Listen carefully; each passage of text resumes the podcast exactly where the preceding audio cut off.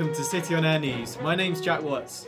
And I'm Freyja Hudson. On today's show, we report from the volunteering fair. We chat to the Vice President of Education about library hours and the STARS conference. And we get up close and personal with Edward Bell, one of City's contestants in the Uni Music League. But first, London was named ID Fraud Capital of the UK last month. With this in mind, should City students be on their guard? Alex Anderson has been finding out how fraud can affect you. Students have been warned to take extra care with personal information as they are part of a core demographic targeted by identity fraudsters. Equifax, a leading credit solution provider, gave the warning after research by the Information Commissioner's Office found over three quarters of students have not checked their credit rating for at least a year, and two thirds have never checked it at all. We spoke to Neil Monroe, chair of the Identity Fraud Communications Awareness Group, on how to prevent becoming a victim of fraud I think, is also it's a case of really just being very circumspect about what you give out to people. Checking websites you go on and leave information on that's secure and genuine. You know, making sure social networking wise you're just not putting too much information on there. It's just basic, sensible hygiene factors, really. Social networking is is a key uh, contributor, unfortunately, uh, because of what people do and what they put on there.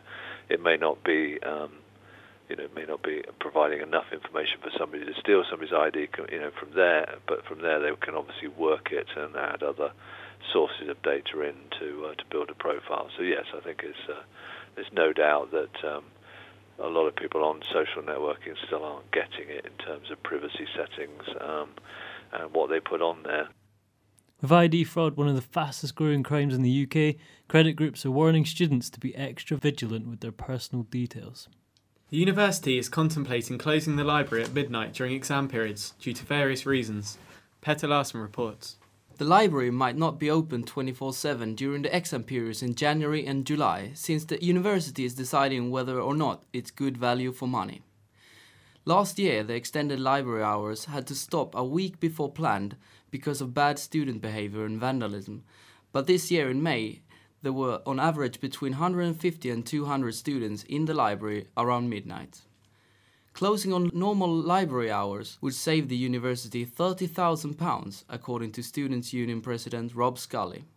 Amish Patel, Vice President of Education, gave us more details. It's come about for many reasons. Three of the biggest ones would be vandalism to use some of the resources in there during the later hours of the night. So they've had to now take on extra security if they are going to have it open uh, throughout the night, which is an increased cost for them quite substantially over the entire year. We get a lot of complaints from residents, uh, especially late at night during the period when the library is 24 7. Many of the residents are going, Can you tell your students to be quiet? They're making a lot of noise on the street. The final one is overall cost and whether it is value for money. There are several options that we've negotiated with the university. It may be a case where students who are using the library may have to take out all the resources they need prior to midnight and then move to another space, which will then be open 24 hours a day. Now it's up to students to show that they need the library to be open all day and night during the exam periods. I'm just not entirely too sure what is the demand for a 24 hour library. We've seen the raw figures from last year, and when they've done headcount at certain periods of the night, there's only been 20, 30 people in the entire library, and it's a 900 capacity library. But if students generally are going to use it, then we'll have to push out a massive campaign saying use it or lose it, and then that'll be almost a final straw, I guess. The university will make a decision on Monday, and President Rob Scully asks students to email him their point of view at president at city.ac.uk. 15 students participated in the Lord Mayor show this weekend. Kamilla Nyegaard-Larsen spoke to David Osborne, a third year economics student, who was there on the special day. It was the first time David participated in the Lord Mayor show, and he told me what the parade is all about. The Lord Mayor of London would go to the Royal Courts of Justice to um, proclaim his loyalty to the Queen. And um, I know historically it used to take place on the Thames, which is why um, sort of all of the participants in the parade are called floats. Saturday's warm weather made for a nice parade for the city students participating in the 800 year old tradition. With a fairly laid back schedule, it seems they had a very nice time on Saturday. This year it was really good. I mean, obviously being part of it, I didn't see the whole of it.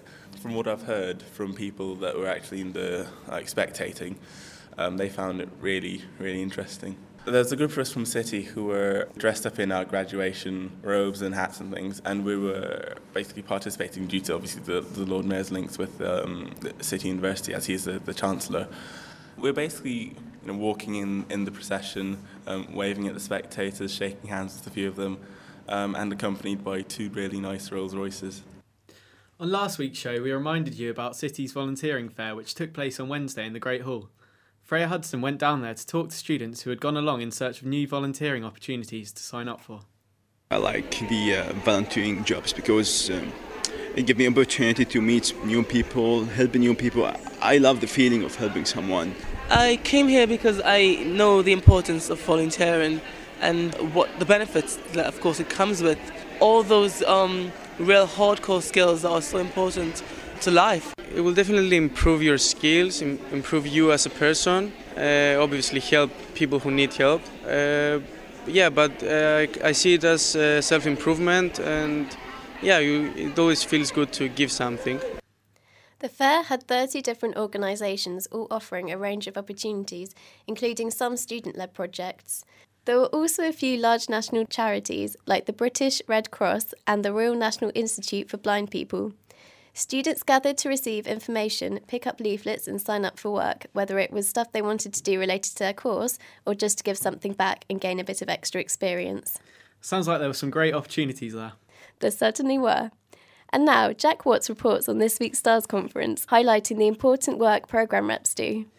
On Wednesday, City hosted its first ever STARS conference, which brought together the student representatives around the university. I asked Amish Patel, the Vice President of Education at the Students' Union, to describe to me exactly what it was. The STARS conference was um, the Student Academic Reps conference. It's the first time we've ever hosted anything like that on that scale in the representation remit um, division of the Students' Union. It was a an, an all-day event, which was um, aimed well, which had the aims to effectively uh, inform program reps or provide them with the knowledge and information on firstly what their role does, um, and secondly how important their role is in the grand scheme of things and how important they are. Amish also told me about the work programme reps do and why they are vital to the students at City. Well, they are effectively the foundation of the whole representation structure here at the Students' Union um, and at City University of London, actually. Uh, what they do is they create a consensus um, amongst their programme, um, gain views on certain topics, certain areas, and work on improving the student experience at a local level.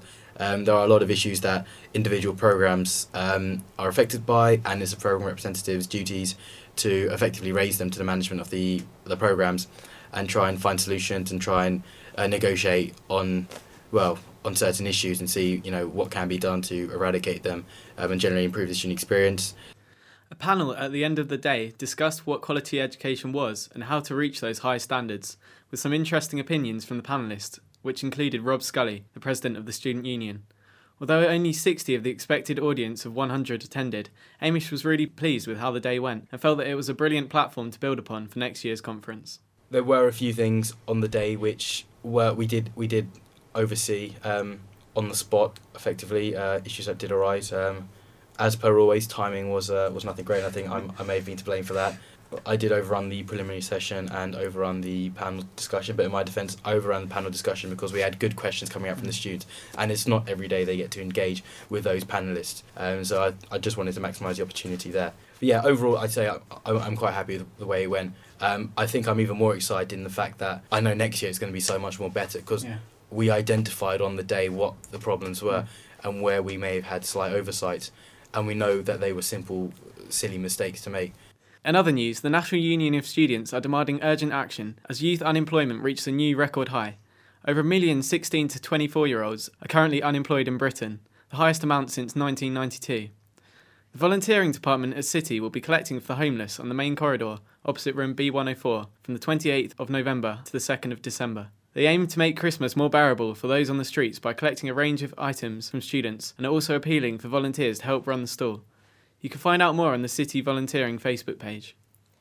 And now, a look at one of our sports teams. Georgia Humphreys has been talking to the coach of City's basketball team, Ravidson Texera, about their plans for the future and their progress so far.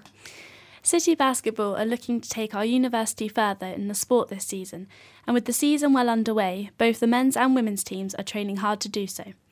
Last year, the men's team were promoted, and Charlotte, the captain of the women's team, says they aim to do the same and take first place in their league this year.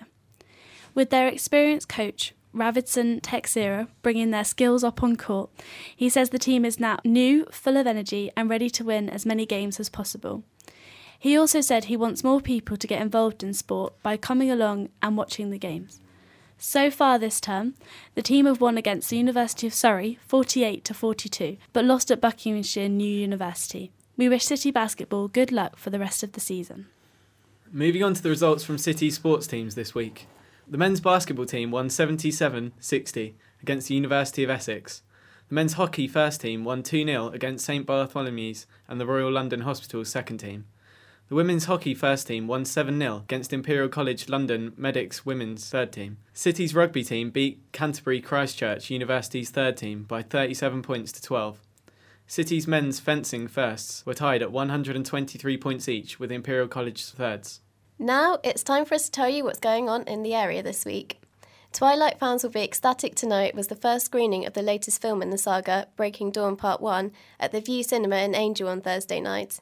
The film started at one minute past midnight, and I'm sure will be packed full of screaming girls from now on.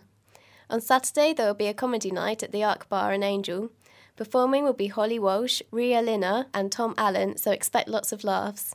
A series of jazz events being held at the Barbican Centre this weekend as part of the London Jazz Festival, including a performance from the East London Creative Jazz Orchestra. Uni Music League kicked off last week, and here at City we have three artists competing. One of them is Edward Bell, and Kamilla Nyegaard-Larsen met up with him to find out more about his music.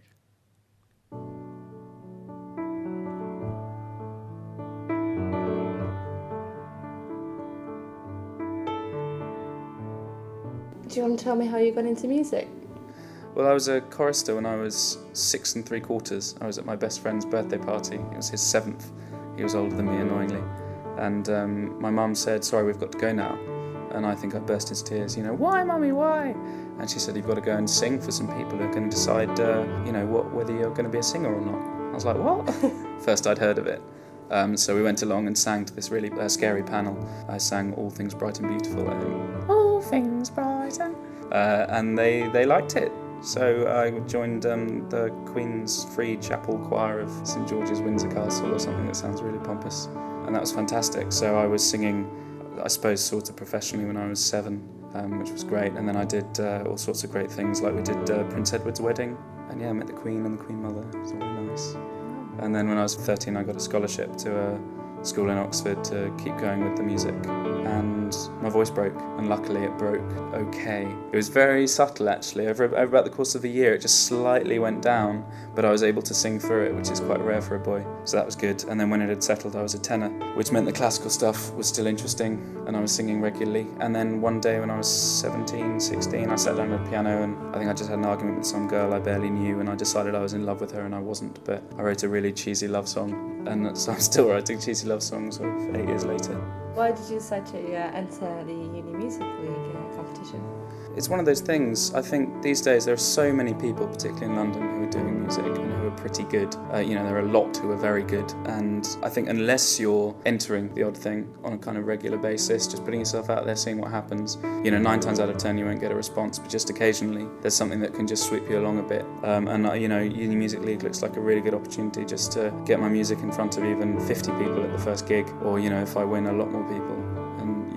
Can't say no to that because those 50 people, there's a remote chance they might all love it and become lifelong fans, and you can't turn your back on that. What does music mean to you on a personal level? What does it mean to you as an artist? Well, that's the thing, I suppose. Music's completely subjective, and everyone has a personal relationship with it. And no one can patronise another person by saying that music's rubbish, you shouldn't be listening to it. For me, as a performer, there's a very personal space that you enter. If you're singing through a song and you just you get lost and you kind of forget where you are, I mean, there's just this moment of clarity.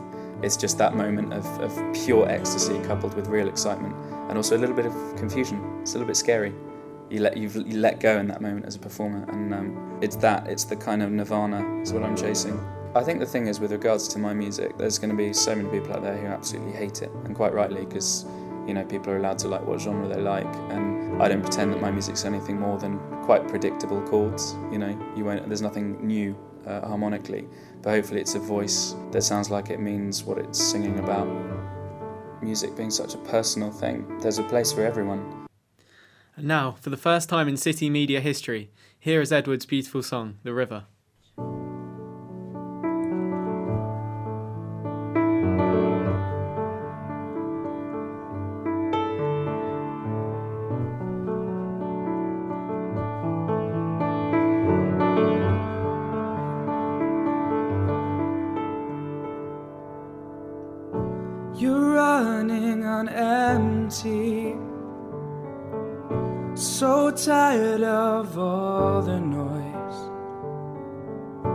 You hate this bubble.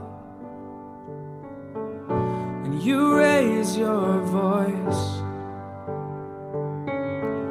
Cause you just crave silence. And you just crave youth. And you crave the glory days of a better you. What happens now? When will the river burst its sides? When will it wash away the tears?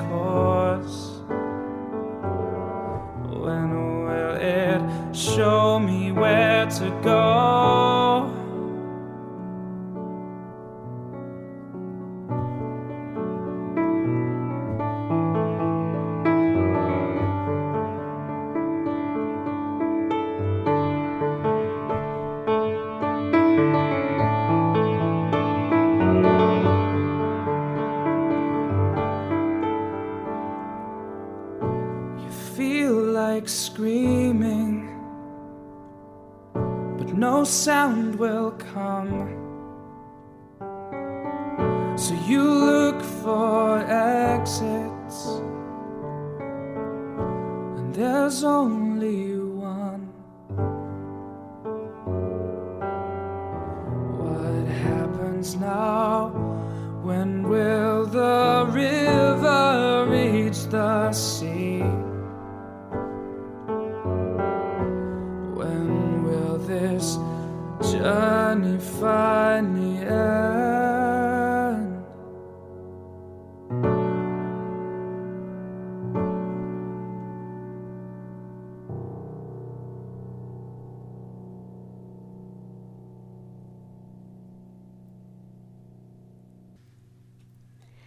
That's it for today's show. Join us next week for more news on and around your city campus.